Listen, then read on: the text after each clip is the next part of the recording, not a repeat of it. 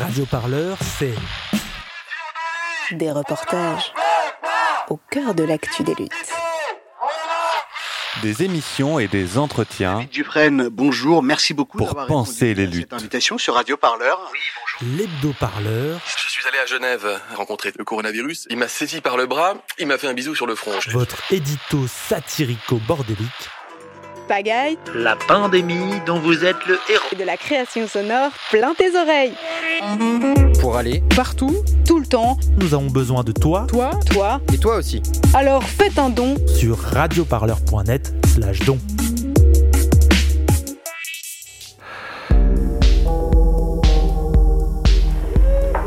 Est-ce qu'il y en a parmi vous qui rêvent à ce, ce que sera le 22e siècle? Il nous parle d'îles en forme de lune, de lacs sortilèges veillés par des volcans sans âge. Radio, parleur. C'est en général à ce moment que je me réveille. Volute. Volute. Volute. Ça arrivait. Ça arrivait. Grouille-toi L'émission des imaginaires politiques. Des imaginaires politiques. Et tout cela, quoique cauchemardesque, est de l'ordre du rêve. D'ordinaire, c'est moi qui le maîtrise. Bonjour, bonjour à tous et à tous, j'espère que vous allez bien, que vous vous portez bien. C'est un plaisir de vous retrouver une fois de plus sur Radio Parleur. Et c'est très particulier car aujourd'hui nous lançons le premier épisode de Volute, votre nouveau podcast des imaginaires politiques. Une émission que nous sommes vraiment très très heureux et heureux de lancer en partenariat avec la maison d'édition indépendante La Volte. Alors avant de vous laisser plonger dans ce premier épisode et de vous faire un peu votre avis, on avait l'envie de vous présenter très rapidement ce projet. Et pour ça j'accueille Stuart Calvo. Bonjour Stuart. Bonjour Martin. Stuart, tu es membre de la Volte et ensemble on a discuté, échangé, travaillé pour arriver à ce premier épisode de Volute. Alors nous à Radio Parleur en quelques mots on est fan de vos livres, des écrivaines, des écrivains qui pensent cette science-fiction très politique que vous proposez à la Volte et on avait cette envie très forte de mélanger littérature et lutte sociale. Et puisqu'on introduit un peu ce projet auprès de nos auditrices et auditeurs, du côté de la Volte, est-ce que tu peux nous dire, Stuart, quelle était la motivation qui a mené à ce podcast dédié aux imaginaires politiques?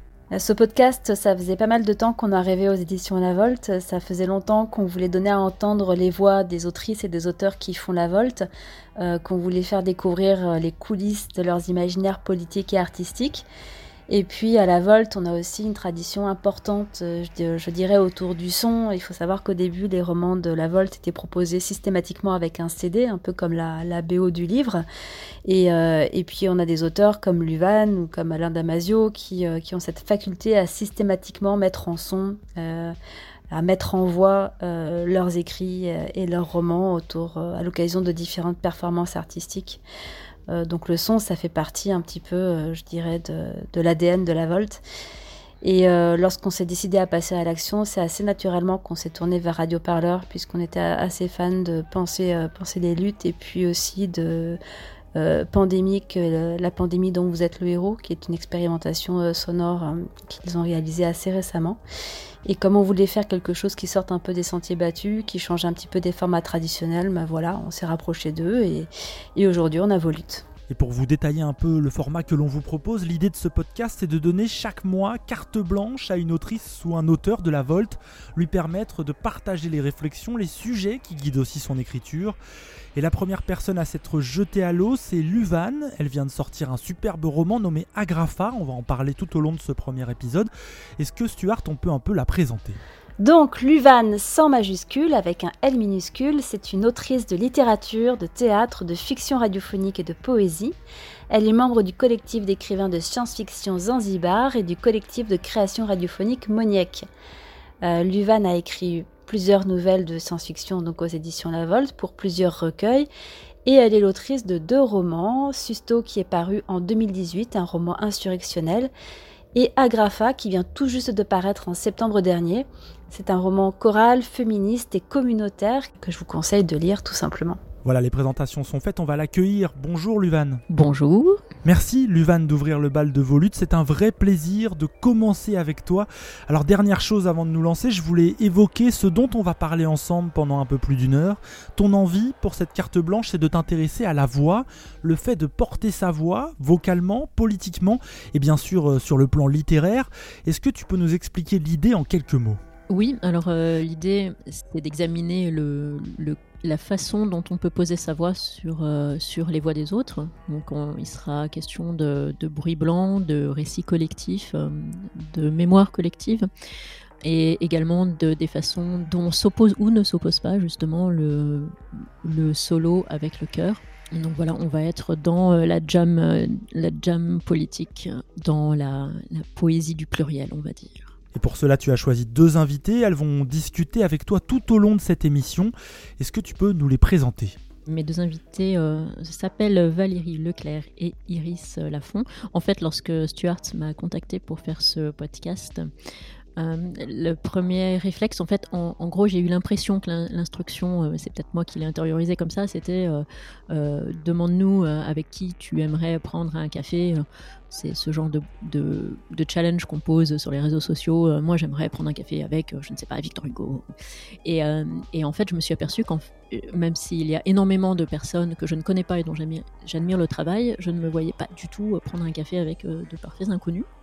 Et du coup, euh, je me suis creusé la tête vers euh, les à qui, je pourrais inviter de parfaitement inconnus dont j'admire le travail. Et en fait, je ne vois pas en fait quel plaisir je pourrais avoir moi à prendre un café avec quelqu'un que je ne connais pas du tout. Du coup, je me suis dit, mais qui je connais et dont j'admire le travail? Et donc, il y avait euh, beaucoup de monde et il y avait en particulier et surtout Iris et Valérie. Nous avons été euh, voisine, quasi voisine à, Bruxelles, et on a raté plein d'occasions de prendre des cafés ensemble. Et maintenant que je n'habite plus à Bruxelles, euh, eh bien euh, Valérie et Iris me manquent beaucoup leurs inputs intellectuels et, et sensibles et artistiques. Donc c'était l'occasion de prendre un café avec la compagnie donc de toutes celles et ceux qui voudront bien nous écouter. Donc Valérie Leclerc est euh, musicienne et historienne. Elle a composé euh, une petite demi-douzaine d'albums admirables sur euh, le pseudonyme Half Asleep, son dernier opus, dont vous allez pouvoir entendre des, extraits lors de cette émission, s'appelle The Minute Hours, les heures secondes. Et Valérie est également historienne et elle s'intéresse à l'histoire sociale de la médecine et de la psychiatrie. Et Iris Lafont est chercheuse en histoire de l'art contemporain et commissaire d'expo. Et toutes les deux, Valérie et Iris, euh, sont curatrices d'un projet qui s'appelle La destruction des espaces vides, sans espaces vides entre les mots, qui est un collectif euh, franco-belge. Et la destruction des, espaces vides met en avant des artistes euh, que moi je trouve profondément originaux et assez intimes. Merci Luvan, et eh bien Stuart et moi on va vous laisser tranquille et surtout on va vous laisser avec nos auditeurs et auditrices. Et merci à vous d'ailleurs d'être avec nous pour cette première émission de Volute, le podcast des imaginaires politiques par la Volte et Radio Parleur. Elle marche, Sigrid, arrive nue dessous, mantelée de givre dessus, arrive par-dessous les arbres penchés, noirs dessus, comme la glu goûtant de l'aulne. L'aulne aime l'eau. Planté dans le noir des tourbières, l'aulne s'abreuve à la source que collecte la chaîne. Sigrid sera l'aulne et volutionna la chaîne. Ce n'est pas écrit, mais c'est ainsi. Sigrid arrive à la source en marchant. Lumière crachée de l'ombre, à la fois cœur sombre du tournesol et son auréole d'or. Sigrid marche pendant des mois depuis le campement des Northmanon ses pères jusqu'à la source lustrale. Se nourrit d'algues et de coquilles, arrive la nuit. Sa peau sent le sel tant elle s'est baignée dans la mer. Des grains blancs miroitent la toison jaune de ses bras, comme l'ours tardive au poil de laquelle cliquettent les glaces de novembre.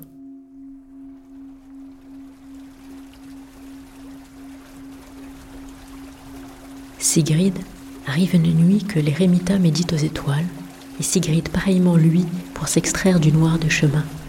Et c'est ainsi qu'elle apparaît. Et vous, Luciana, décide, cette nuit-là, comme on raconte,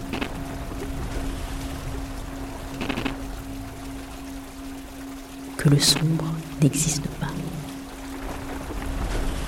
Car il est écrit, Vos ténèbres seront comme le soleil de midi. Et cette promesse se réalise ici.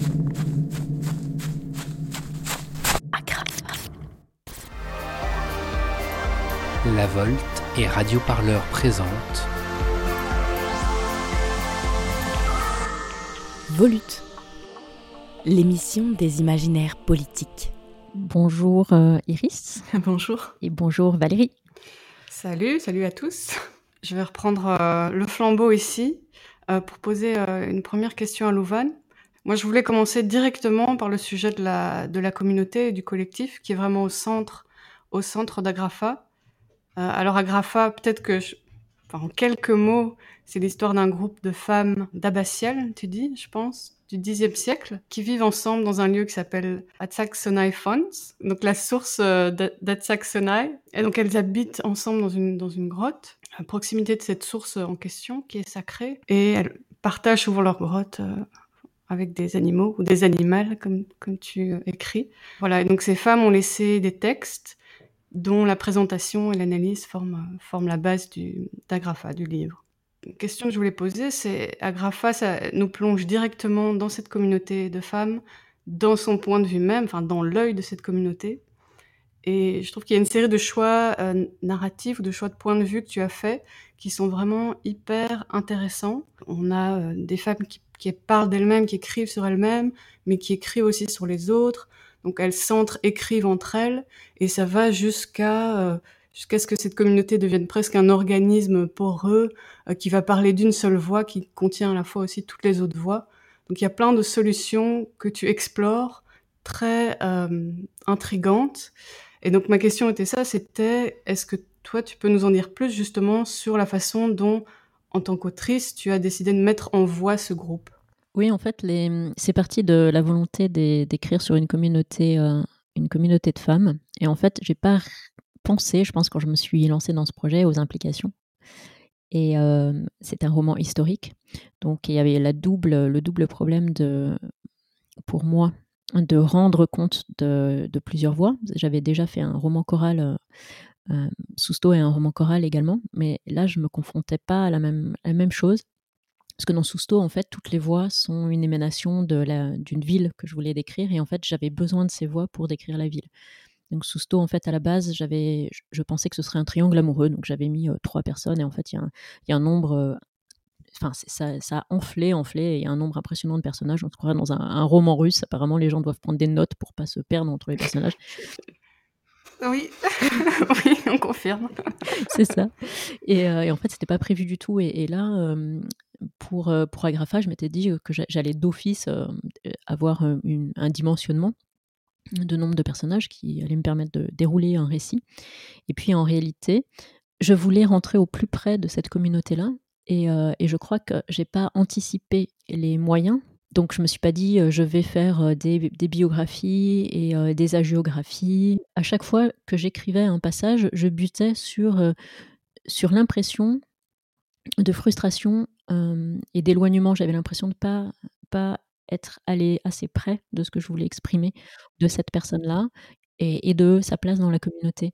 Et en fait, je ne saurais pas expliquer véritablement parce que c'était pas une stratégie, mais ce qui était compliqué pour moi, c'est que j'avais l'habitude, par exemple dans Sousto, que chaque voix parle pour elle-même. Et en fait, dans un roman médiéval ou dans un roman de communauté, en réalité, une personne ne peut pas parler pour elle-même ou n'existe pas. Son existence par elle-même ne fait pas sens. C'est-à-dire que son existence fait sens parce qu'elle fait partie d'une communauté.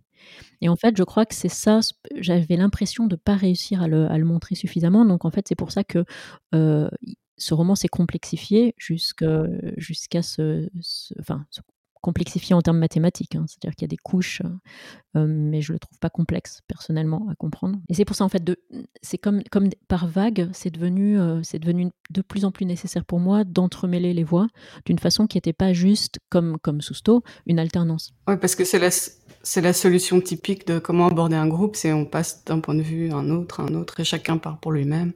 C'est ça. Mais je crois que et, ça, ça m'allait pas. Mmh. Et, et, en plus, bon, il y a aussi par rapport à la vérité historique, pour moi, seules certaines de ces personnes pouvaient effectivement euh, savoir euh, euh, bien écrire. de par leur background, en fait, tout simplement.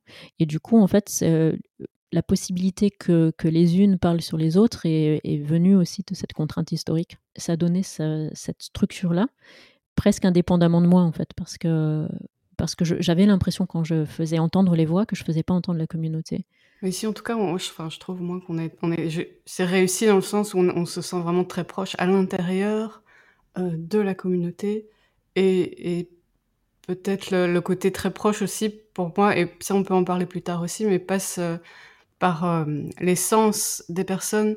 Moi, en tant qu'historienne, je, je, pense souvent, je cherche tout le temps comment on était dans la, la tête des gens à cette époque-là, comment les gens pensaient, et avoir accès euh, au sens des gens, c'est, en fait, c'est très très rare dans des sources historiques qu'on, qu'on ait cet accès-là aussi. Donc ça, c'est hyper intéressant d'explorer ça. Voilà, mais comme on parle d'histoire justement et de vérité historique, je vais rebondir pour te poser une question toute simple, mais que moi je me suis posée à la lecture d'Agrafa, c'était simplement euh, sur quel, quel, type de recherche on fait pour écrire un livre comme ça, et aussi quelle place, hum, ou plutôt quelle importance a euh, la vérité historique, quelle distance par rapport à la vérité historique tu voulais euh, proposer avec ce livre? Bah, En fait, la phase de documentation a été super super longue. Euh, et, j'ai basé ma, première idée d'histoire en fait à partir d'une à peu près un ou deux ans de, de recherche. Et je me suis aperçue au moment où je me suis mise à écrire que tout ça avait été très utile, mais il me manquait en fait de la documentation au moment d'écrire en fait.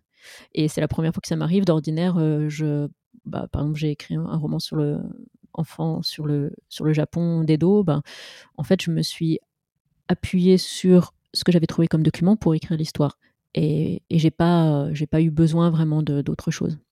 Et là, en fait, c'était l'inverse. J'avais, en fait, ce, roman était très difficile pour moi, enfin très douloureux et, euh, très euh, à, faire, mais euh, au sens douloureux et excitant. C'est, que je tombais toujours sur une envie de, creuser. C'est la première fois que ça me fait ça ce dont j'ai eu besoin au moment d'écrire vraiment, euh, c'était euh, les textes sources en fait. C'est tout ce qui est dans le Florilegium en fait. Ce sont des, textes sources. Je me suis renseignée pour savoir quel texte tournait à l'époque, qu'est-ce qu'elle se faisait tourner euh, comme joint spirituel. Et, du coup, je me suis complètement mise dans, leur univers spirituel en lisant, les textes sources. Et donc en fait, ce qui tournait, c'est énormément, c'est essentiellement la matière platonicienne. Et c'était un petit peu les hits et les best-sellers de cette époque-là. Euh, et donc voilà. Donc je me suis vraiment mise dans les textes. Euh, donc c'est euh, Boès, Idore de Séville, Jean-Scott Érigène, Virgile et Lucrèce aussi tournaient beaucoup. Bon, les textes de Platon aussi, le Timée par exemple. et puis il y avait tous les, tous les textes géographiques que j'ai lus et en fait c'est rigolo parce que par exemple tout ce qui est fantastique c'est du fantastique médiéval. C'est que j'ai pas euh, dans une des chroniques, euh, un, chroniqueur a parlé de matière Lovecraftienne, et en fait, c'est Lovecraft qui s'est inspiré des matières euh, médiévales, parce qu'en réalité, je, je, suis vraiment partie de, de, de, motifs qui étaient des motifs qu'on trouve dans les, les hagiographies à l'époque. Mais donc, donc là, les citations dans le Florilegum, euh, donc ça, c'est des, situations, des citations de textes réels, c'est des vraies citations de textes? Oui, c'est ça. Mais ça, effectivement, c'est qu'à l'époque, en fait, euh, il n'y avait pas de licence sur les... en fait, les gens faisaient des covers et des covers et des re-covers. Donc, c'est la littérature médiévale est faite de citations euh, non, euh, non créditées, en fait. Il n'y avait pas de copyright, en fait. Voilà, c'est ça, mais c'était super parce que. C'est le domaine d'Iris Ouais, c'est complètement le domaine d'Iris qu'on va aborder après sur le, la fanfiction et sur, sur la façon dont les communautés se, s'imprègnent de, de, matière préexistante pour, euh, pour les faire évoluer. Et, euh, ça, ça m'a vraiment fasciné. Et du coup, je suis un petit peu embarrassée à chaque fois parce que je les ai pas. Alors, certains, certaines matières, je, me souviens exactement ce qui, ce qui vient des étymologies, par exemple, euh, parce que c'est bah, des, des passages étymologiques, donc c'est très clair. Mais parfois, bon, j'avoue que je, je, saurais, il faudrait que je réfléchisse beaucoup pour me souvenir à qui appartient telle ou telle, telle ou telle phrase. Et ça aussi, ça contribue beaucoup à, ce que pouvait être une communauté à l'époque. Et c'est aussi, je pense, de là qu'est venu naturellement l'entrecroisement des pensées de qui écrit sur qui, parce qu'en fait, voilà, il n'y avait pas de copyright. Donc en fait, la voix individuelle n'avait de valeur que dans, une, dans son collectif, en fait, ouais, dans son ensemble. Et ça, je trouve, ça très très intéressant. C'est aussi, euh, aussi pour moi ce que pourrait être une communauté ou un, sentiment communautaire aujourd'hui. Et c'est aussi, je pense, la volonté du solo aussi, ce qui peut un petit peu, ouais, la starification ou l'héroïfication. C'est aussi pour moi ce qui pourrait être une des raisons pour lesquelles une communauté de nos jours serait beaucoup plus difficile à, instituer qu'à cette époque-là où les communautés se faisaient, à mon avis, beaucoup plus spontanément. Et, moi-même, donc je, me mets en scène dans le bouquin, ou en tout cas une, sorte d'alter ego. ça m'a interrogée parce que je me suis dit, mais qu'est-ce que je, comment je pourrais intégrer une communauté? Comment je pourrais faire partie moi qui ai été élevée avec une sœur dans une famille traditionnelle où on était quatre, comment je pourrais me laisser être possédée par une sororité ou faire partie d'une sororité et sur quoi je buterais et ça, j'ai essayé de le résoudre en littérature et je ne sais pas si je serais capable maintenant de faire partie d'une sororité parce que c'est vrai que c'est une, vraiment une autre époque. Il y a une promiscuité des corps auquel on plus à laquelle on n'est plus habitué, une promiscuité des pensées. Et c'était vraiment une nécessité aussi euh, dans la complémentarité des talents de chacun. Je veux dire, aujourd'hui, on peut tout acheter, on peut avoir accès à tout, mais aussi à l'époque, tu as besoin du travail de la personne qui va euh, euh, sécher le poisson, celle qui va récolter l'encre, celle qui va faire ça, ça. Donc il y a aussi une interdépendance peut-être beaucoup plus forte qu'à l'heure actuelle, qui permet de vivre plus facilement tout seul et isolé. C'est ça, et, du coup, dans les récits médiévaux, ça me choque parce que je, bon, je suis historienne euh, dans une ancienne vie, historienne en tout cas. Et, euh, et c'est ce qui me frappait toujours dans les récits euh, médiévaux, c'est que, ben, ou de fantasy, c'est très libertarien en fait. C'est très américain. Enfin, c'est très, il faut être absolument autarcique. On s'est toujours dit avec nos, nos, copains et nos copines rôlistes de l'époque, qui par ailleurs faisaient histoire, mais enfin, c'est le, la, personne, le loup solitaire, enfin, c'est vraiment pas un personnage, enfin, c'est un personnage très, très, très, très, très, très, très minoritaire au Moyen-Âge. C'est euh, personne n'était un loup euh, solitaire. Les errants, donc, euh, les migrants dont, je fais état dans le bouquin, enfin, ils étaient aussi ensemble. Mais c'est difficile en fait. Je crois que pour moi, c'est un exercice d'essayer de comprendre pourquoi, enfin, d'essayer de déconstruire un petit peu l'individualisme dont je participe. Hein. Je suis la première à commander mes trucs en ligne pour, pour rencontrer le moins possible de gens. Et, enfin, je, me rends compte. Et du coup, c'est un peu. Peut-être le fait, enfin, je sais pas si on peut rebondir là-dessus, mais que c'est aussi souvent écrit par des hommes, ces quêtes individuelles euh, de fantasy, que peut-être si on... Enfin, là, Iris, tu connais ça mieux que moi, mais euh, les femmes écrivent peut-être plus, euh, voient plus ce projet dans le futur ou dans le passé sous des formes plus collectives et plus d'entraide et de, de care, pour utiliser le mot. Voilà, c'est peut-être une des caractéristiques voilà, qui différencie les auteurs femmes des auteurs hommes à voir. Mais peut-être que, ouais, à voir. Mais moi, par contre, ça me rappelle une voix différente. C'est un bouquin qui a été écrit dans les années 80 par Carole Gilligan. Elle a repris quelque chose qui s'appelle l'échelle de Kohlberg, où en fait Kohlberg, c'est un gars qui, qui a fait des, qui a mené des entretiens avec des gamins de sexe féminin, enfin de, genre attribué féminin et de genre attribué masculin, euh, pour essayer de définir quelle était leur pensée éthique, en fait. Donc il y a tout un tas d'entretiens. Et euh, au final, lui, il en conclut qu'en fait, les petits, euh, les petits garçons ont un sens éthique très développé et les petites filles un sens éthique très, très immature. Et du coup, cette chercheuse, Carole Gilliam, a repris les entretiens avec les gamins et s'est aperçue qu'en fait, les petites filles avaient des pensées plus complexes que les petits garçons, en réalité, et moins individualistes. C'est ça qui donnait l'impression qu'elles étaient immatures, parce que très souvent, elles disaient ben, ça dépend ou je ne sais pas. Ce que lui avait attribué comme étant immature est en fait plus complexe. Par exemple, elle donne cet exemple d'un un homme va voler à la pharmacie un médicament qui peut pas s'offrir pour sauver sa femme.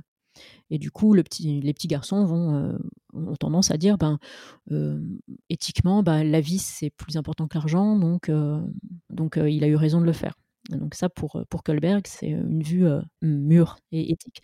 Et la petite fille, les petites filles, elles vont dire, donc elle, elle prend le cas de Amy, qui se lance dans un très très grand une grande logorée sur ben ça dépend en fait est-ce qu'il en a parlé à sa femme? Ça se trouve sa femme a pas du tout envie qu'il aille en prison et que elle préférait continuer à être malade et, puis ben le pharmacien enfin ça se trouve voilà il se fait voler ben lui du coup c'est quand même un petit peu un trauma et en fait la petite fille elle remet la personne non pas elle considère pas la personne comme un individu mais comme faisant partie de tout un tas d'interrelations et, que, et du coup, c'est drôle parce que, voilà, tu as, une conclusion qui dit bah, c'est immature et une conclusion qui dit bah, non, c'est une pensée complexe et ça remet l'individu dans, dans, une société.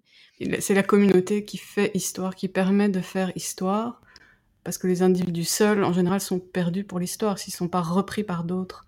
Et c'est à partir du moment où on forme un groupe, euh, qui est une entité politique euh, intrinsèque, un groupe, c'est à partir de ce moment-là qu'on prend aussi la conscience de voilà la valeur de qui on est, de ce qu'on produit, de ce qu'on dit, et qu'on s'organise pour euh, faire perdurer, transmettre euh, euh, cet héritage. Et l'héritage, la transmission elle-même permet au groupe finalement de, continuer à, exister aussi. Et donc, ouais, je sais pas si tu voulais rebondir là-dessus. Euh. Dans Agrafa, quand j'ai fait mes recherches, effectivement, j'ai buté sur la très maigre euh, documentation des, communautés euh, féminines. Donc ça, c'est évident qu'elles écrivaient très peu. Et pourtant, en creux, dans, dans la littérature masculine de l'époque, on sait qu'elles existent. Et elles ont, à l'époque en tout cas, elles, elles, sont très, très renommées et elles ont un vrai vrai prestige, entre guillemets, c'est pas le prestige le bon mot, une, aura spirituelle très forte. Donc ces, ces, femmes, on allait les consulter, il euh, y, y, a beaucoup de mentions d'hommes qui vont euh, euh, consulter la, la, vieille, la vieille femme qui fait des rêves. Et en fait, par contre, ces, ces femmes qui avaient un grand, une grande aura à l'époque n'ont pas produit d'écrits et euh, sont restées très mystérieuses dans les écrits euh, des hommes. Et euh, par, exemple, les communautés masculines avaient des règles, etc. Les communautés féminines, pas du tout. Et à chaque fois que les mecs leur envoyaient, enfin, c'est souvent en fait un moine qui était le sœur ou le mari ou le cousin qui envoyait une règle. Les femmes les, les appliquaient pas parce qu'il n'y avait pas besoin de règles. En fait, elles avaient des communautés très organiques en fait, et elles n'avaient pas du tout besoin d'avoir de règlement. Et est-ce qu'il y a aussi le problème de l'accès à l'écriture peut-être parce que c'est enfin, on sait que les femmes avaient moins accès à l'instruction et à l'écriture. Et donc, est-ce que c'est des communautés plus euh, d'oralité? Mmh, Peut-être, ça c'est difficile à définir. Je crois qu'effectivement, euh, c'est difficile de savoir quelle, euh, jeune femme apprenait à écrire ou pas. Mais par exemple, on a à la même époque Roswitha de, de Gandersheim, au Xe siècle, elle écrivait des pièces de théâtre, des poèmes, etc. Et est-ce que c'était une exception ou pas? Je ne sais pas. Moi, je, je pense que c'était clairement une exception. Et il y a le côté aussi de.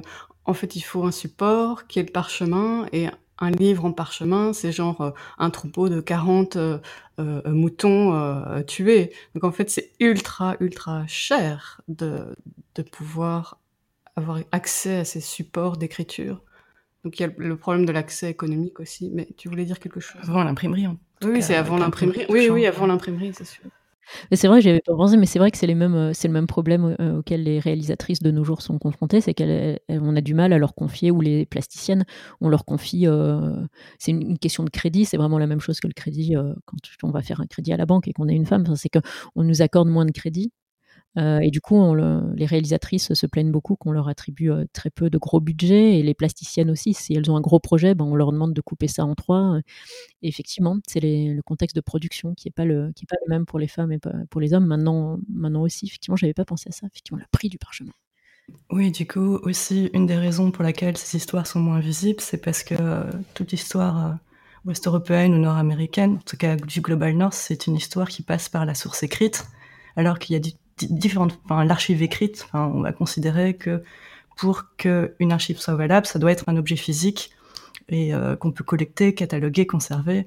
Et en fait, quand il y a d'autres façons de collecter des mémoires, de collecter des savoirs qui vont plus passer par l'archive orale, qui vont passer par euh, la performance en fait, euh, la danse, euh, les gestes qu'on va pouvoir euh, reproduire, reenacter. Mm -hmm. Et d'ailleurs, ça, cette question de sortir l'archive de l'objet physique et en faire un concept plus vaste, c'est un des principaux euh, apports de la pensée queer euh, et féministe euh, avec ce qu'on appelle le tournant des archives dans les années 90. 1090, on va dire non, non, l'archive, ça doit pas être juste cet objet physique. ça, ça ne permet que de construire l'histoire des hommes. et quand je parle des hommes, c'est des hommes cis, bien sûr. Nous, on va, on va casser ce terme, on va faire ce qu'on appelle la dirty history. On va... Dirty, dirty history, ouais. oui, pardon. On va faire L'histoire sale. Ouais. C'est Albert Stamm, je crois, qui dit ça. On va faire des archives voyoutes. Ça, c'est Abigail de Kosnik, pour un peu redonner les noms derrière. Et on, on, va créer d'autres types, on va casser tous ces termes pour, pour voir en fait retrouver nos histoires, toutes, ces, toutes ces histoires, tous ces gestes, tous ces savoirs qui peuvent pas passer en fait, euh, qui peuvent pas être figés, qui sont, euh, qui se transmettent de manière un peu floue euh, mhm. par le biais de gestes, qui sont aussi très euh, proches du corps, qui sont, qui sont en fait le corps en fait. Le corps lui-même est une archive. Ouais, voilà, c'est ça. De toutes les toutes les communautés oppressées en fait ont été oppressées par leur corps et oui, on peut l'utiliser comme archive, c'est vrai. Et du coup, en fait, c'est un peu revaloriser son corps, enfin, mm-hmm. une, vengeance du corps comme ça qui revient avec des archives euh, complètement incarnées. Et, euh, et là-dessus, euh, il y a un, très beau texte de Diana Taylor, qui est un spécialiste en performance studies, qui va travailler en fait sur comment cette transmission des mémoires et des savoirs s'opère autrement que par l'objet physique c'est super beau. C'est en fait la, capoeira du mouvement queer, quoi. oui, c'est un peu ça. C'est exactement ça, oui. Euh, pour résumer, ce qu'on a du coup aussi dans Agrafa, hein, comme, comme tu disais tout à l'heure, Valérie, euh, quand tu soulignais l'importance en fait des sens et, tout ce livre euh, qui est extrêmement sensuel, pas sensuel de, je parle pas de sexualité, je parle vraiment de d'accès au sens. Oui, d'accès au sens, on ressent le toucher, le et bah, la danse, le mouvement. Euh... L'impression d'architecture, comme tu aimes bien dire, plutôt que l'architecture. Mais c'est vrai, du coup, la moi, ça m'a vraiment, vraiment, euh, dans ma phase de documentation, étonné d'apprendre l'existence des, des, tripodianes et des corallas, en fait, de, des danses. Et, euh, et quand j'ai composé une petite euh, chorégraphie de danse euh, dans, le, dans, le, bouquin et je l'ai envoyée à Marinette Dosville, donc la chorégraphe, dont, je, vous ai parlé, qui est une, chorégraphe qui travaille sur le corps nu euh, sur, euh, et sur le, corps communautaire, qui a une pièce qui s'appelle Les Amazones, qui a une, pièce qui s'appelle euh, Ma vie est un clip. où dont Ma vie est un clip, en fait, c'est les, les, gens qui parlent et qui se filment en train de danser chez eux tout seuls. Et en fait, j'ai envoyé le. C'est vraiment drôle comme ça fait une boucle. J'ai envoyé le texte et elle a dit ah, c'est dingue, c'est exactement ce que je suis en train de travailler avec les Amazones. Et, euh, et elle, elle s'était axée sur un texte de Monique Wittig, euh, dans lequel euh, en fait, il y a, toute une partie de danse dans les guerrières de, Monique Wittig, qui, que j'avais tellement ingéré que j'avais complètement oublié la, référence. Mais effectivement, je, suis, je me suis inspirée des guerrières de Monique Wittig pour écrire Agrafa, donc, enfin, pendant l'écriture. Non, je c'est juste les mouvements, c'est quoi? Presque tomber, pas tomber c'est assez drôle comme ça, la danse est super. Et du coup, c'est drôle tout ça, ça fait une boucle. Mm-hmm. Et ouais. On va peut-être euh, finir cette petite partie et, euh, et, passer à la fanfiction. Et du coup, nous aurions besoin, Martin, du son 2.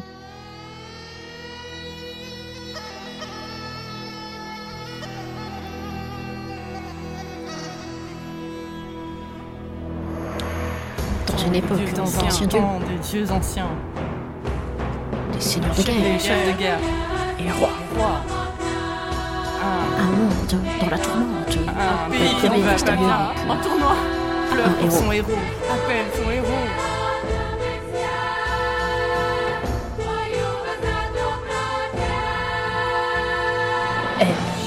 Elle. Voilà, Zena.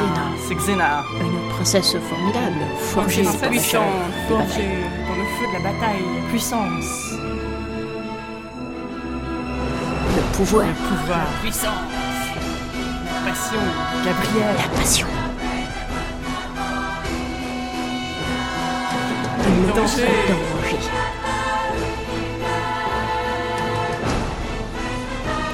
Son courage je vais changer le monde. Changera le monde. Psst, Volute.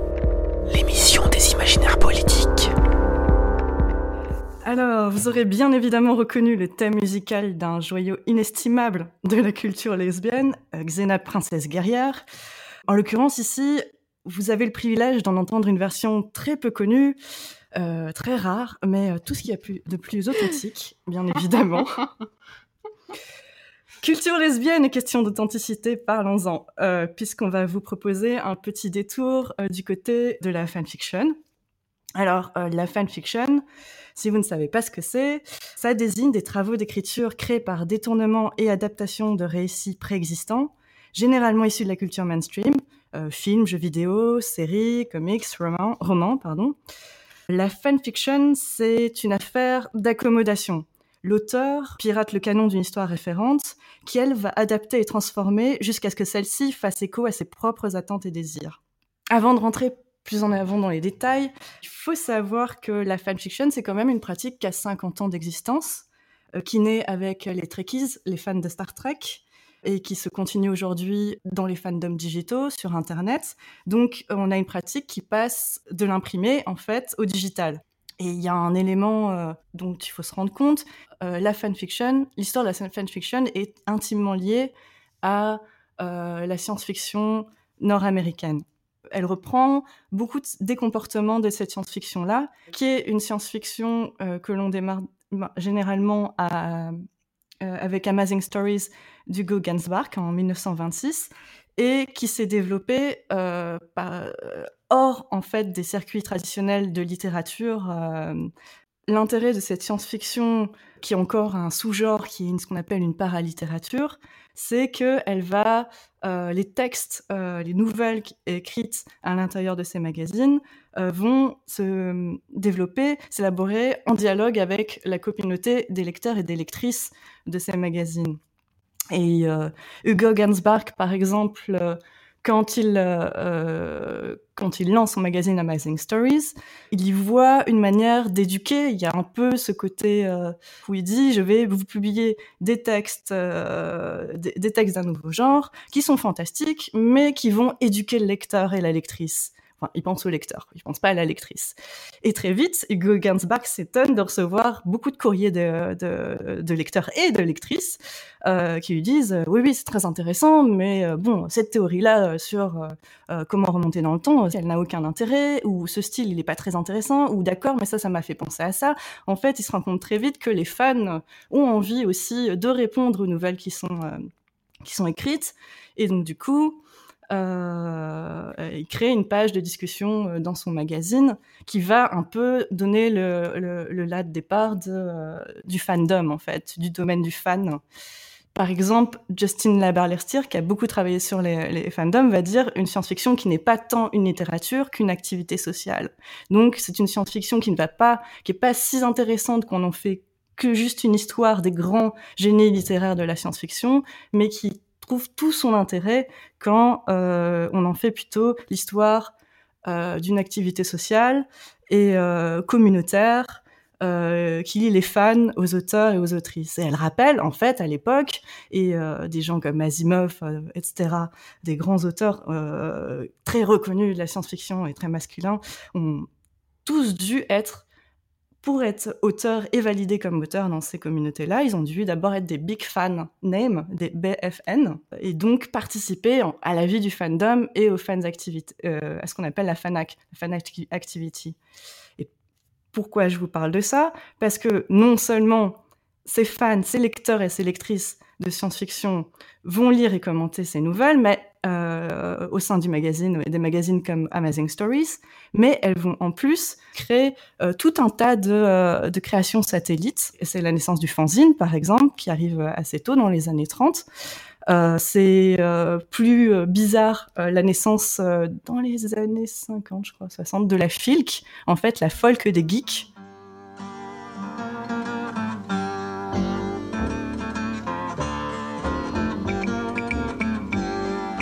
Carmen Miranda's ghost is haunting Space Station 3. Half the staff has seen her, plus the portmaster and me. And if you think we've had too much of Cookie's homemade rum, just tell me where those basket hats of fruit keep coming from.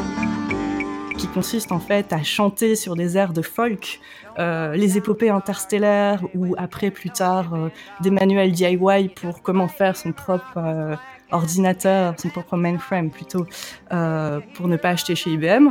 Ça peut, enfin, ça va, la file comme ça va prendre énormément de sujets comme sujet d'étude. Star Trek Oui, Star Trek, bien sûr. Il y a beaucoup de fils autour de Star Trek, de, de Spock, de Kirk. il y a aussi beaucoup de fils autour de sujets euh, scientifiques ou d'actualité scientifique comme le lancement de Sputnik.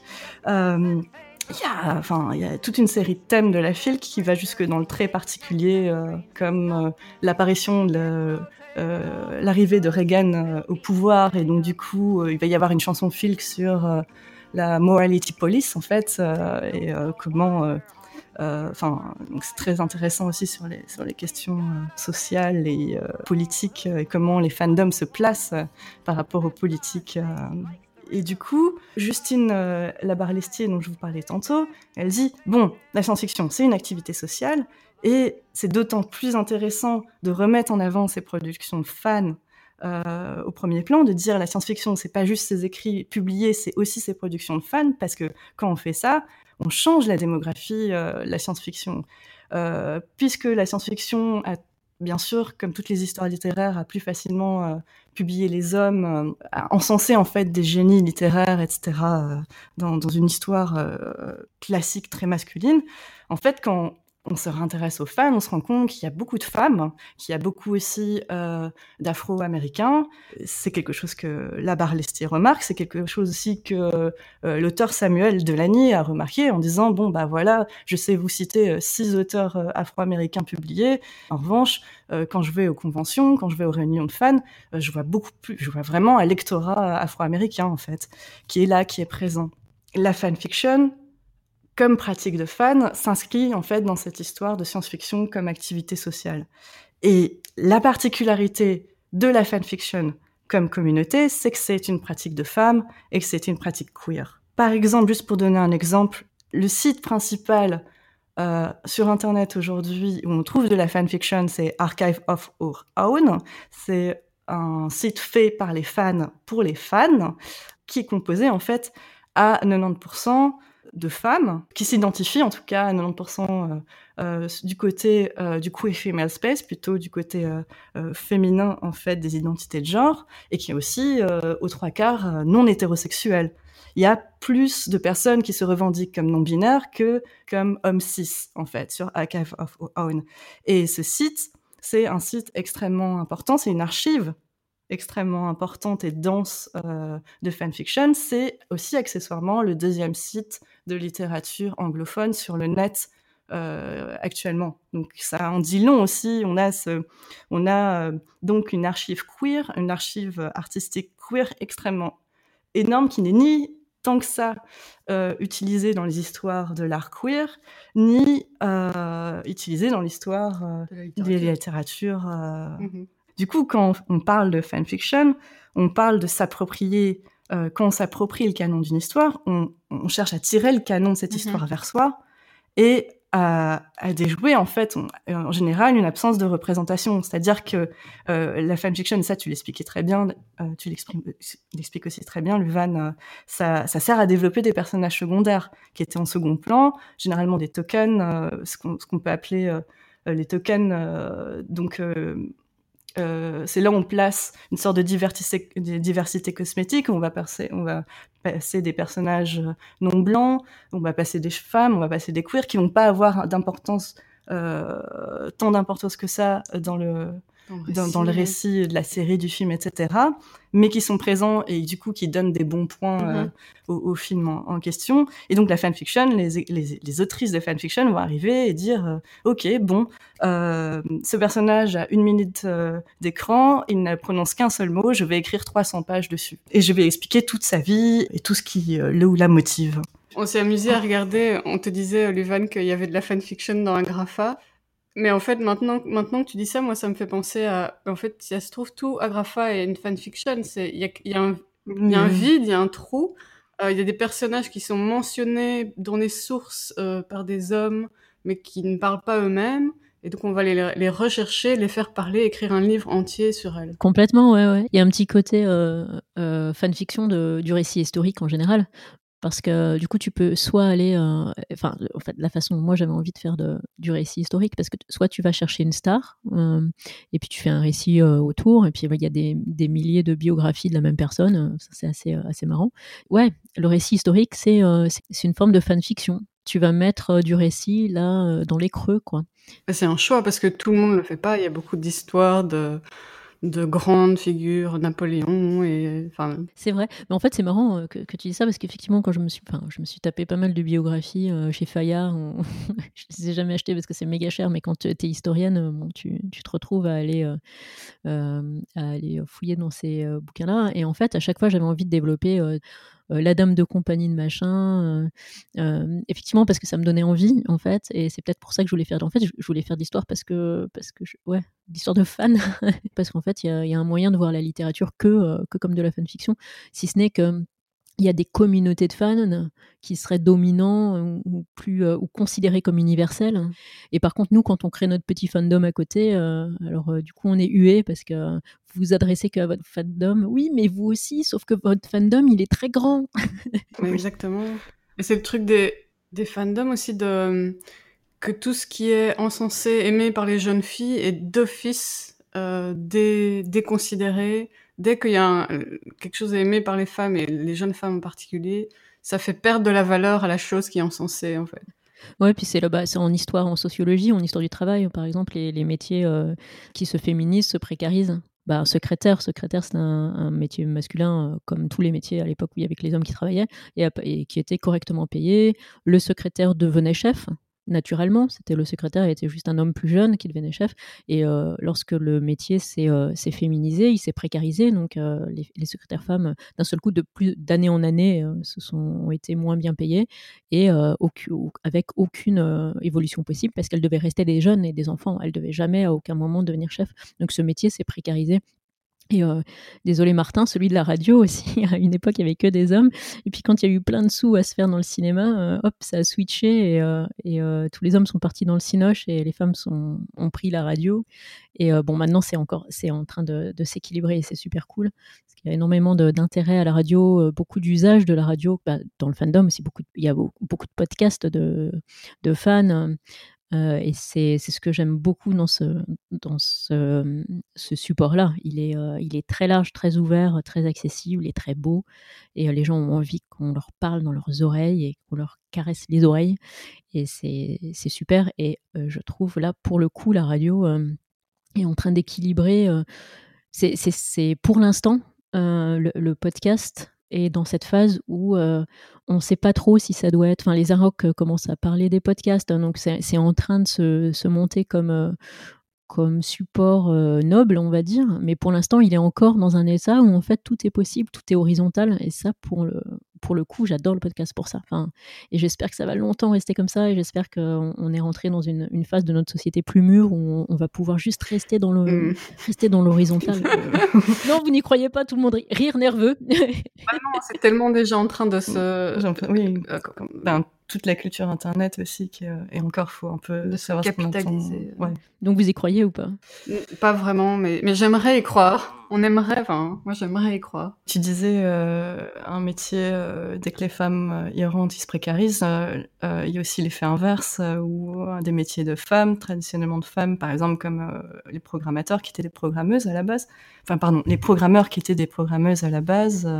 une fois que on comprend que euh, l'intérêt c'est plus juste le hardware et que c'est aussi le software, qu'il y a vraiment un, travail intelligent et intéressant à faire de ce côté-là. On vire les femmes de l'informatique euh, euh, par le biais de milieux politiques des années 60 jusqu'aux années 80, jusqu'à ce que l'informatique et le milieu geek deviennent finalement un, espace exclusivement masculin et extrêmement toxique.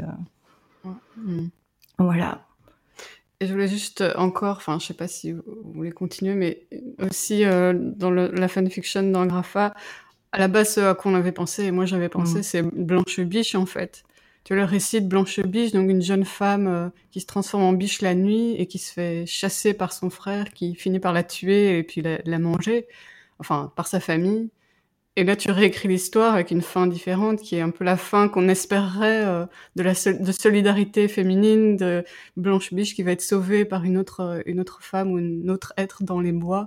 Mais c'est rigolo en fait que tu dises ça parce qu'en fait cette histoire-là, je l'ai écrite de nerfs parce que j'ai traduit un quart d'une novélisation d'une licence de jeu médiéval fantastique alors peut-être Iris, tu, es joueuse, tu vas connaître cette licence et euh, dans un monde dans lequel les elfes, c'est un, peu les, les, les, les, Noirs américains, en fait, on va dire. Et c'est vraiment juste bêtement plaqué. Et puis les humains, c'est les blancs américains, on va dire. Et du coup, il y a une relation amoureuse entre une, une humaine qui est une princesse hein, et puis son esclave, pas vraiment esclave, mais elfe. Je sais pas si tu vois ce que c'est cette licence. Enfin, en tout cas, j'ai traduit ce bouquin et il m'a profondément énervé parce que c'est vraiment une démarche de fan quoi. J'étais en train de lire ce bouquin, il y avait une très belle histoire d'amour entre ces deux femmes et puis qui part complètement dans n'importe quoi et, et elles se séparent et j'étais tellement énervée. Ah mais c'est Dragon Age. Voilà, Dragon Age. La chanterie nous enseigne que c'est l'orgueil des hommes qui jadis créa les engences. Les mages aspiraient à conquérir le ciel, et ils l'anéantirent. Je vois même l'histoire. Oui, j'ai beaucoup joué à Dragon Age. C'est très queer. et en fait, dans le, dans le, bouquin, en fait, elles se séparent. Et j'étais tellement euh, la petite fan en moi, était, euh, alors que j'étais juste traductrice sur cette affaire, était tellement agacée, et énervée et triste. J'ai fait une limite une petite déprime parce qu'elles se sont séparées dans le bouquin.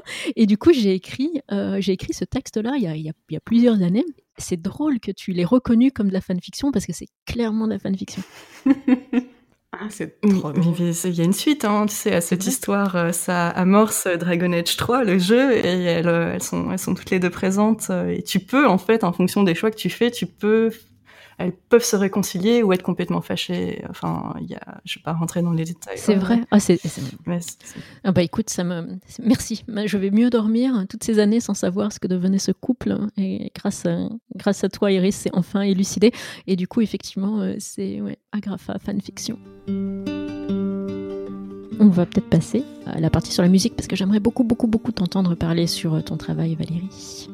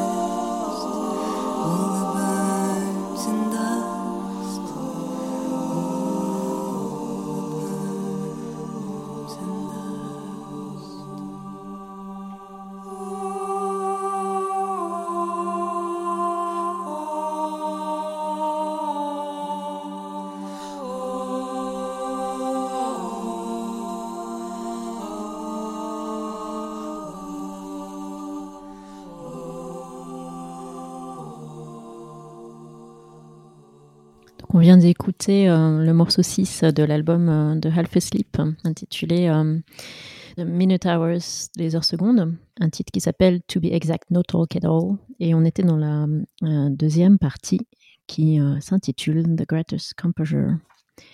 Et donc c'est un titre de Half Asleep, also known as Valérie Leclerc. Volute avec nous.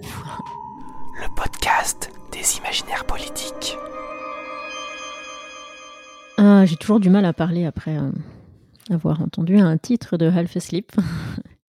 en fait, cet album, euh, vous venez donc d'entendre, c'est en avant-première, parce que je ne sais pas si euh, tu l'as déjà fait écouter sur un support radio.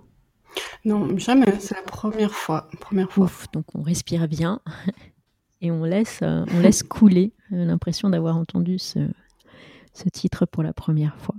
J'ai beaucoup de questions à te poser en fait parce que j'ai pris des petites notes en fait au moment où j'écoutais ton, ton album parce que j'aime bien garder toujours les, les, traces de mes premières écoutes qui sont souvent euh, très sensitives et pas du tout intellectuelles et euh, qui plus est j'aime beaucoup écrire sur la musique mais ça me prend à peu près euh, une journée entière pour écrire une chronique musicale voire deux parce que j'ai pas j'ai pas le vocabulaire puis je, j'ai du mal à transformer en mots ce que je ressens quand j'écoute de la musique. Voilà ce que j'ai écrit. Ici, un chemin se déroule, les doigts sont des jambes, et j'ai peur et j'ai le courage d'avancer, car ainsi va la chanson. Les voix et les humeurs se répercutent sans s'envahir, c'est un cœur qui fonctionne à l'entraînement, à l'accord, où le contrepoint n'existe pas dans le conflit. Les voix ne se résistent pas, mais ne se mélangent pas, elles s'étayent, et on avance encore. Et si elles plongent vers le bas, ce n'est pas une chute, mais un délestage et une élévation. c'est beau. Ce que j'aimerais te demander, c'est euh, qui sont les voix dans tes albums, pas en termes forcément d'identité, quoique j'aime bien connaître les identités des voix, mais c'est pas euh, c'est pas la source principale. C'est comment elles t'arrivent en fait, comment comment tu sais que ça ça va se poser là, que cette voix là particulière va se poser là? Je crois que la voix sort toujours de, elle sort de la musique. Enfin moi je commence toujours par la musique euh, je me considère vraiment pas comme une chanteuse, j'ai pas de technique et tout ça, même si j'aime beaucoup chanter et, et, je me plains pas de, de je trouve pas que je sois mauvaise pour ce que je fais, en tout cas dans mon petit carré limité euh, de, maîtrise vocale. Mais euh, la voix vient rarement en premier, elle vient, elle sort toujours de la musique. C'est la musique qui appelle la voix et qui doit décider plus ou moins on va dire, de se détacher des instruments.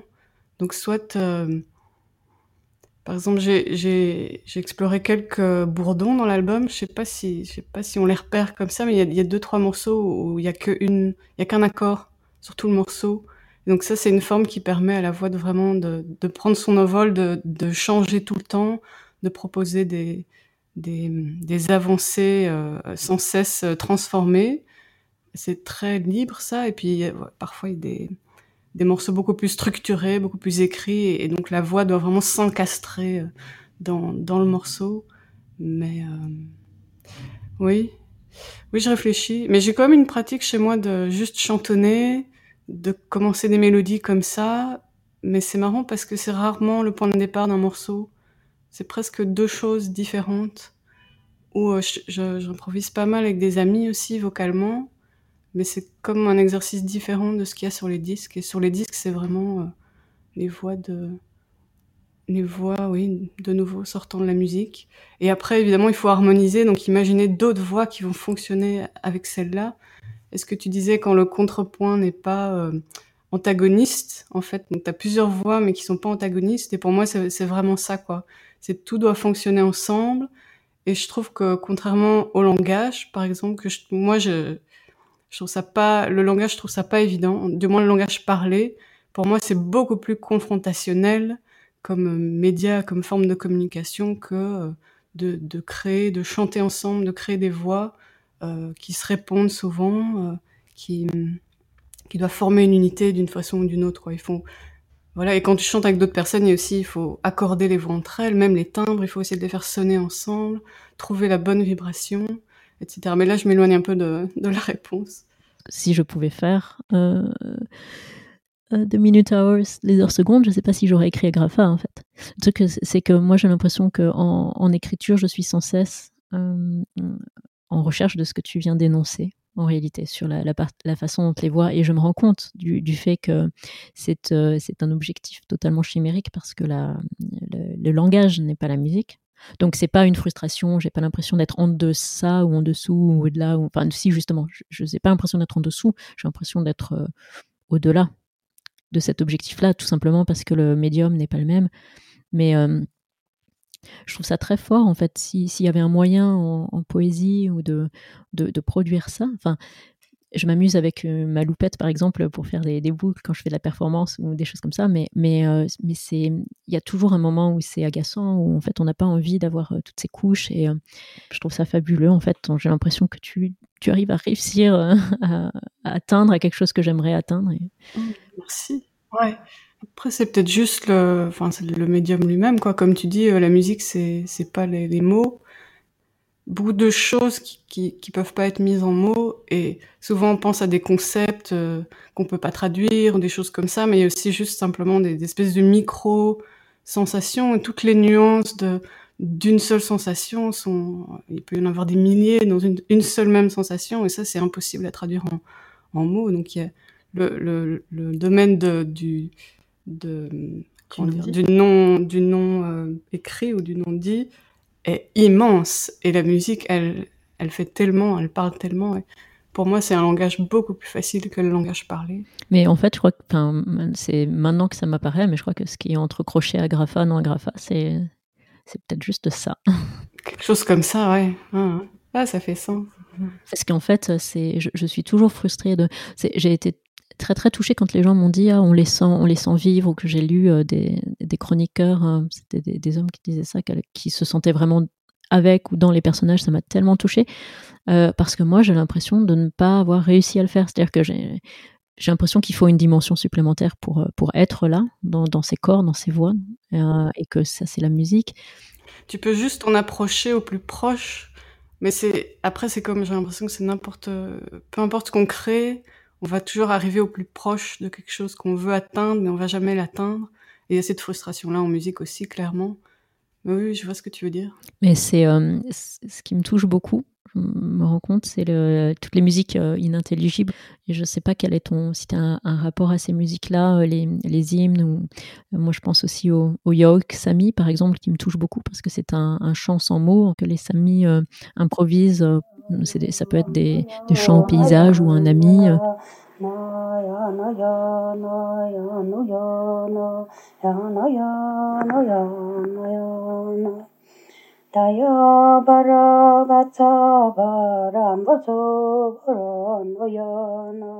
Euh. Et au début, euh, quand j'étais en Suède, je pensais que c'était des, bah, c'est mon langage sam. Et en fait, non, c'est pas, c'est des faux mots, des intonations qui sont données, et, euh, les gens se mettent dans une pense à un paysage ou un état et, et chantent. Euh, et il y a les chansons de gorge aussi en écho que, chantent les femmes inuites, euh, souvent des sœurs justement qui, qui chantent en ayant comme écho de leur propre chant la cavité euh, buccale ouverte de, de leur sœur euh, debout devant elles et ça fait une sorte de réverbe naturel et je me demandais si, oui, s'il y, a des, musiques qui, t'inspire ou c'est juste comme tu vas gratter au plus près du sensible hein, et du vibratoire que par coïncidence tu arrives à ces états-là qui sont... Tous les, tous les chants m'intéressent, je ne connais pas évidemment tous les chants du monde, mais tous les chants m'intéressent et c'est vrai que pour moi l'importance de l'intelligibilité vient est moindre dans un sens. C'est plus important d'entendre la voix comme matière sonore, qu'est-ce qu'elle fait résonner, que ce que la voix dit. Et pour moi, pour moi, la voix est matière sonore, et on n'a pas spécialement besoin du sens. Le sens, est, une grande partie du sens passe par la voix elle-même. Bon, c'est un peu un cliché, mais, mais, mais c'est vrai. Et je me rends compte que forcément, enfin, si j'écoute des chants comme ça, ça tout m'inspire dans un sens. Euh, et je pense que j'ai aussi dans mon propre travail un, un rapport à l'intelligibilité, dans le sens où je, présente, ça me dérange pas qu'il y ait des éléments qui soient pas compréhensibles. Souvent, c'est un retour, un retour qui me revient ponctuellement, c'est on comprend pas, on comprend pas le texte là, on, on comprend pas. Euh... Là, dans, l'album, il y a, y a un endroit où il y a un, un texte qui est mis très derrière c'est ça, je te proposais qu'on l'écoute parce que c'est bien celui auquel je pense. C'était le euh, Yes, No, Baby, Baby, Yes, No, Maybe. Half Asleep fait du rockabilly. Uh, yes, No, Maybe, Yes, Again, No.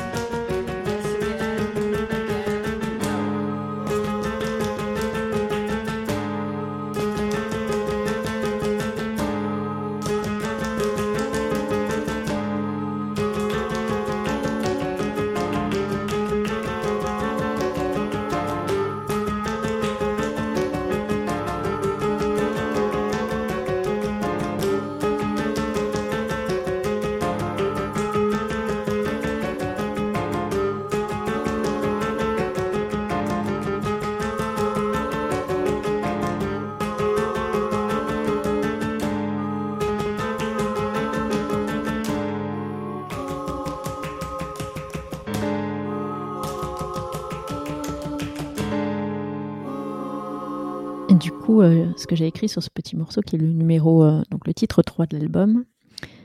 La voix intelligible n'est pas là pour gagner, ou plutôt comment poser sa voix sur le plan de l'inintelligible ou de l'intelligible? Le souffle de la machine qui avale, les vibratos des premiers instruments, lèvres, branches et pierres.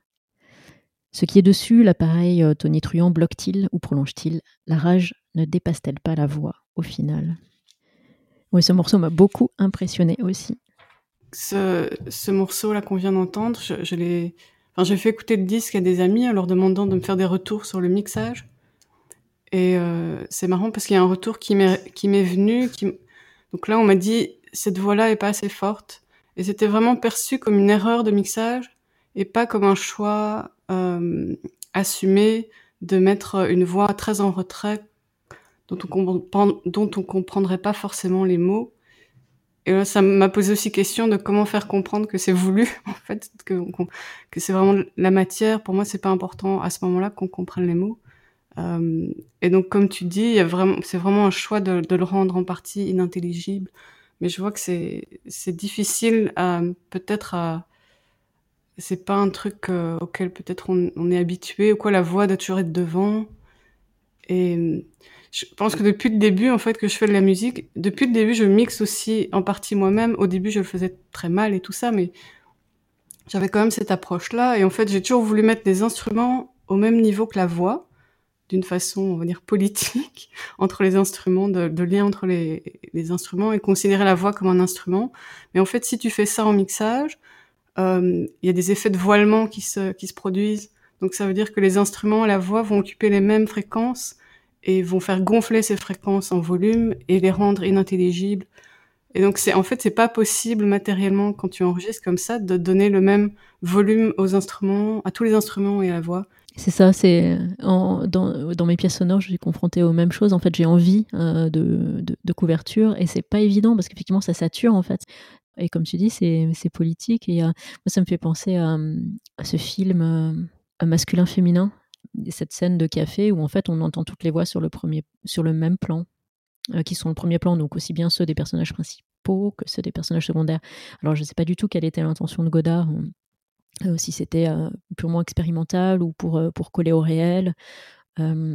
mais en réalité, c'est souvent comme ça que ça se passe. je crois que les personnes, chez certaines personnes, c'est plus fort que chez, chez d'autres. Des personnes qui ont une capacité à se focaliser sur leur interlocutrice et leur interlocuteur. Moi, moi c'est pas le cas. Enfin, s'il y a la télé ou d'autres personnes autour, je, n'y arrive pas en fait.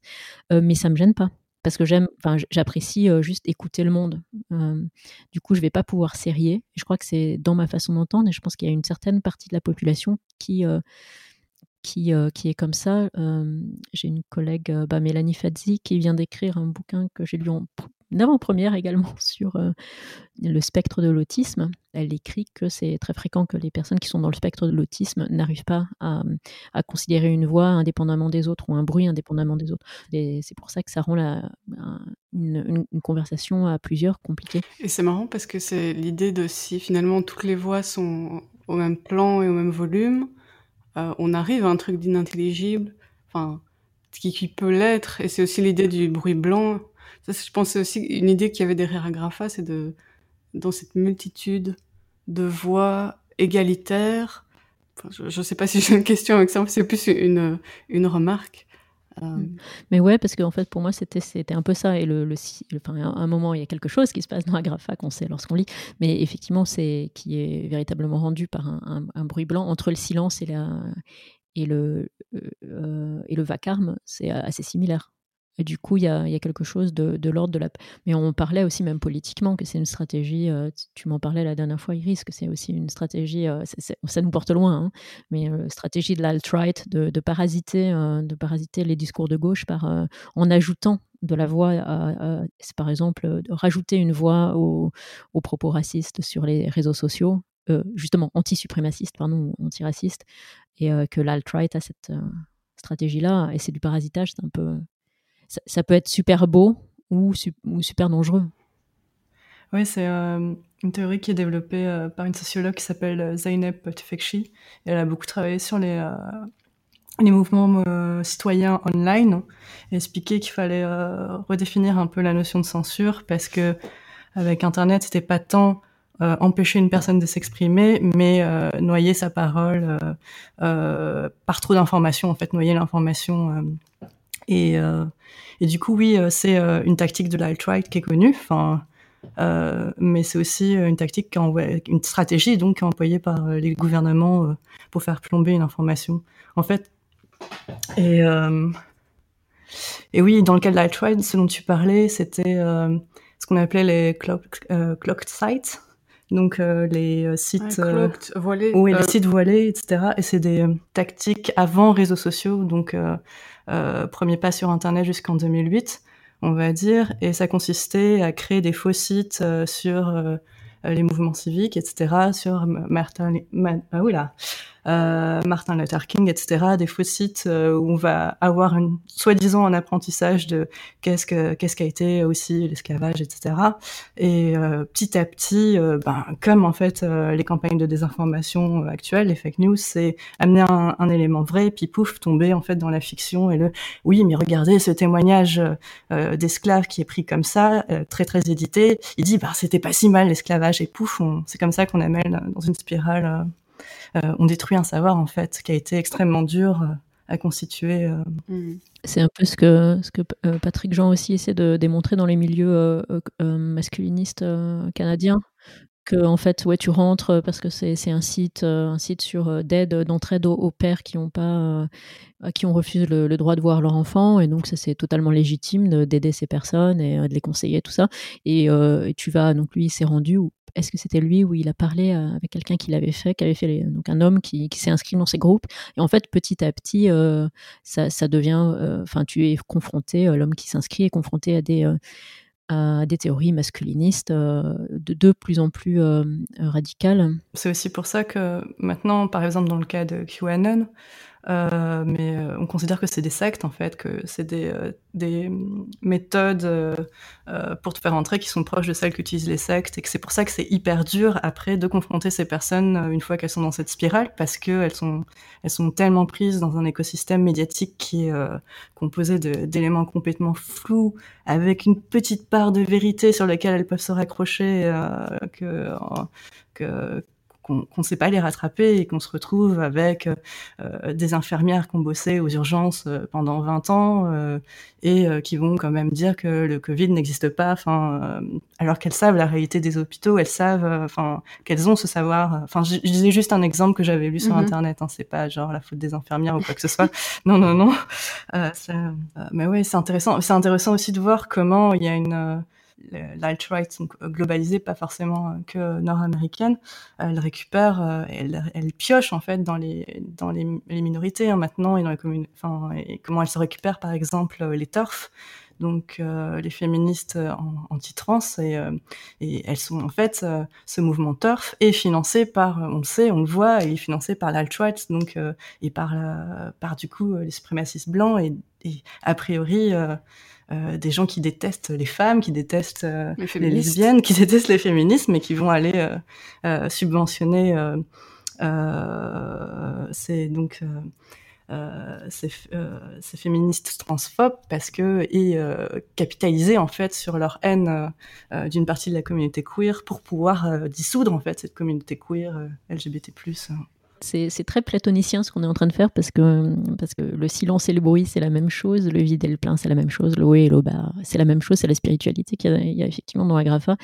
C'est bien et c'est mal. Enfin, par exemple, là, la communauté euh, peut être euh, une force et euh, un véritable danger.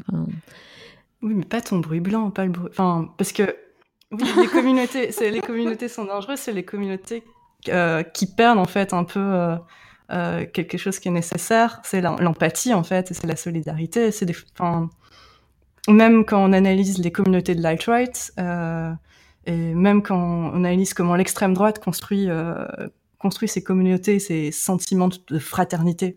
Je dis vraiment fraternité parce que c'est souvent, euh, euh, c'est très masculin quand même. Enfin, et euh, c'est des, fraternités qui sont absolument pas solidaires et qui sont euh, complètement avec des dans la compétition, dans une optique néolibérale, euh, ça, donc qui vont aller dans le culte de la personnalité, de génie artistique activiste, et alors que la communauté, enfin je pense telle qu'elle se présente dans le Grafa, c'est plus une communauté horizontale où où tout le monde parle et où il y a du vacarme, mais en fait, ce vacarme est quand même beau et il y a plein de choses qui en sortent euh, et toujours de l'attention. Mais c'est vrai, c'était ma question et tu as répondu, c'est génial. J'étais dans une angoisse existentielle. Euh, où est le curseur? Qu'est-ce que le parasite par rapport au bruit blanc? Et euh, effectivement, ça revient dans ta démarche artistique à toi aussi, Valérie, de, poser, enfin, c'est un choix de poser quelque chose à, un moment, on entend des solos. Il y a, des morceaux qui sont euh, proches de la comptine en termes de, enfin, ou du folk. Euh, où on entend très clairement un, récit ou une poésie qui se déroule sur une musique simple qui vient, qui, vient euh, l'aider ou, l'inverse. Peut-être que c'est pour l'avenir et pour le 22e siècle qui préoccupe Radio Parleur, peut-être que c'est ça une, une des solutions, c'est-à-dire de d'être toujours dans une recherche artistique de, cette, euh, cette ambivalence-là, enfin, de développer une agilité euh, entre le, le dit et le non dit, d'arriver à, à reconnaître les paysages sonores euh, médiatique qu'on entend, à réussir à, toujours garder sa place, euh, à décider de, savoir quand il faut se noyer ou quand il faut euh, au contraire surnager ou quand il faut surfer sur la vague ou quand la vague est très périlleuse et qu'il faut, euh, faut juste nager vers la surface. C'est peut-être ça qu'il faut faire parce qu'effectivement, on est, assez préoccupée en ce moment, mais là, ça nous amènerait sur un autre thème qu'il faudrait une émission entière pour développer. Mais et surtout, pour moi, c'est assez larvaire en fait comme comme état parce que il y a un trouble très clair entre les discours humanistes et anti-humanistes hein, ou non humanistes et ce ce, ce brouhaha-là, ce, ce, flou je sais pas, ça me préoccupe beaucoup, surtout par rapport à. Bah, en ce moment, il y a beaucoup de, greenwashing aussi, on utilise les, écrits science-fiction pour essayer de, valoriser telle ou telle euh, vision euh, politique du monde. On fait beaucoup appel à nous, par exemple, artistes. Moi, j'ai tendance à, reculer euh, beaucoup quand ça arrive parce que ça me, ça me, fait très très peur, parce que je ne sais pas comment mon, ce que j'écris ou ce que je dis peut être, peut être interprété ou, ou utilisé. Volute l'émission des imaginaires politiques. Cette émission touche euh, bientôt à sa fin et euh, j'aimerais bien qu'on se prête toutes les trois à une activité chorale, euh, collective, inspirée par les nombreuses activités chorales et collectives lancées par Valérie Aka Half Sleep lors de ces concerts. Et euh, donc euh, l'idée vient de Valérie. Et on enchaînera directement par euh, le morceau Say Her Name de la poétesse américaine Aja Monet. Et on se retrouvera juste après. Car il est écrit Si je n'ai plus d'eau, j'ai mes larmes. A step. Then je pleure. Another. Mais je ne pleure pas assez encore pour me purger. Then it's right ahead d'écarter mes membres, je suis une larme qui ne cesse d'engloutir garde. Sigrid aux lèvres noires. Elle ne parle pas, son œil est rouge. Je voudrais qu'elle parle de nouveau, qu'à ma bouche pour m'enseigner ce qu'elle a vu. I do my best to ignore the scent. Alors les Molières s'approchent du tombeau. A step. Et elle voit que la pierre a été roulée.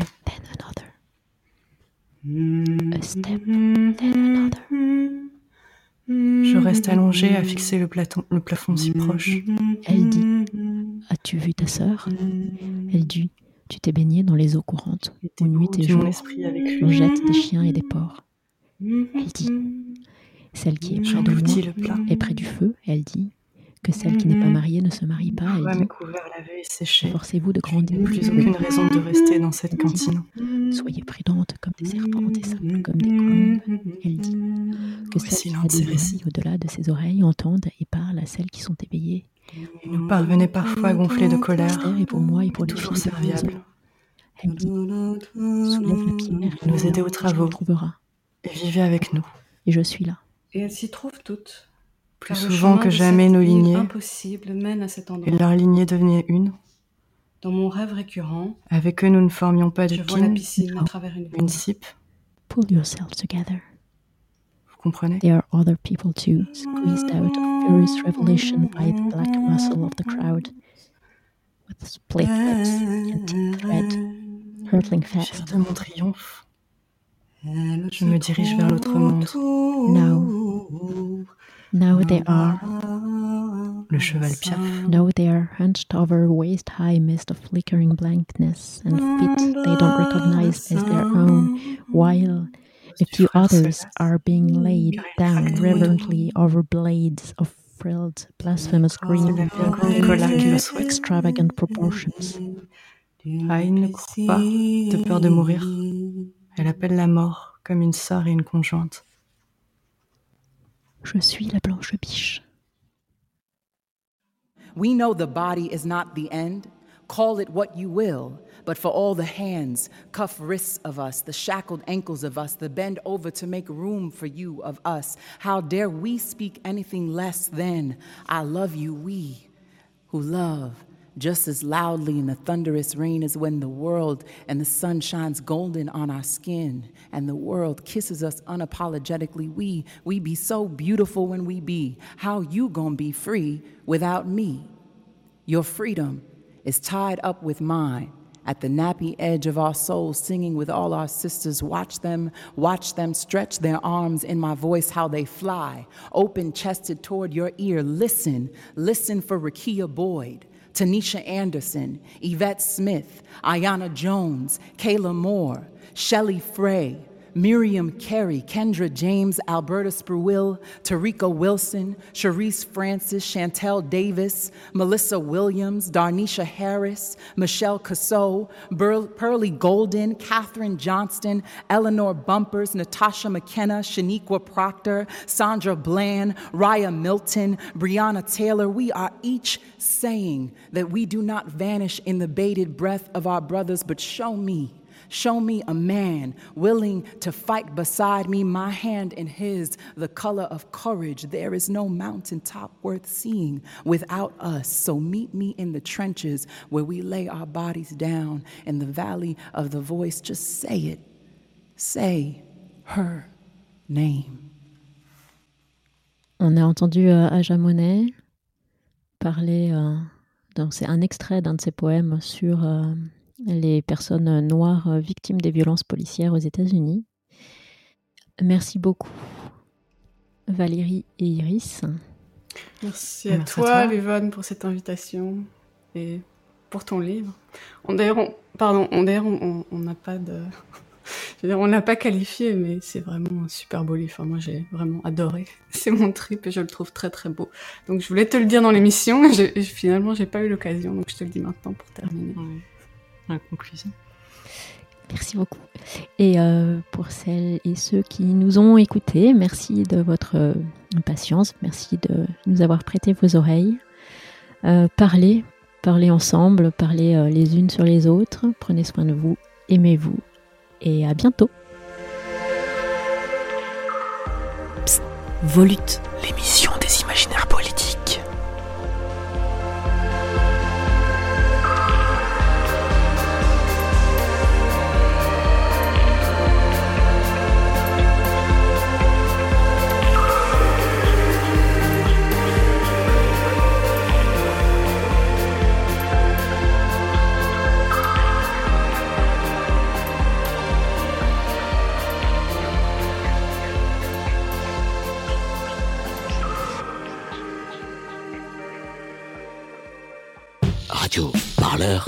Marre des beaux parleurs Écoutez Radio Parleur et faites-nous un don défiscalisé à 66% sur radioparleur.net slash don. On va te donner mais, des millions d'euros, quoi. Il faut donner à Radio Parleur. Des millions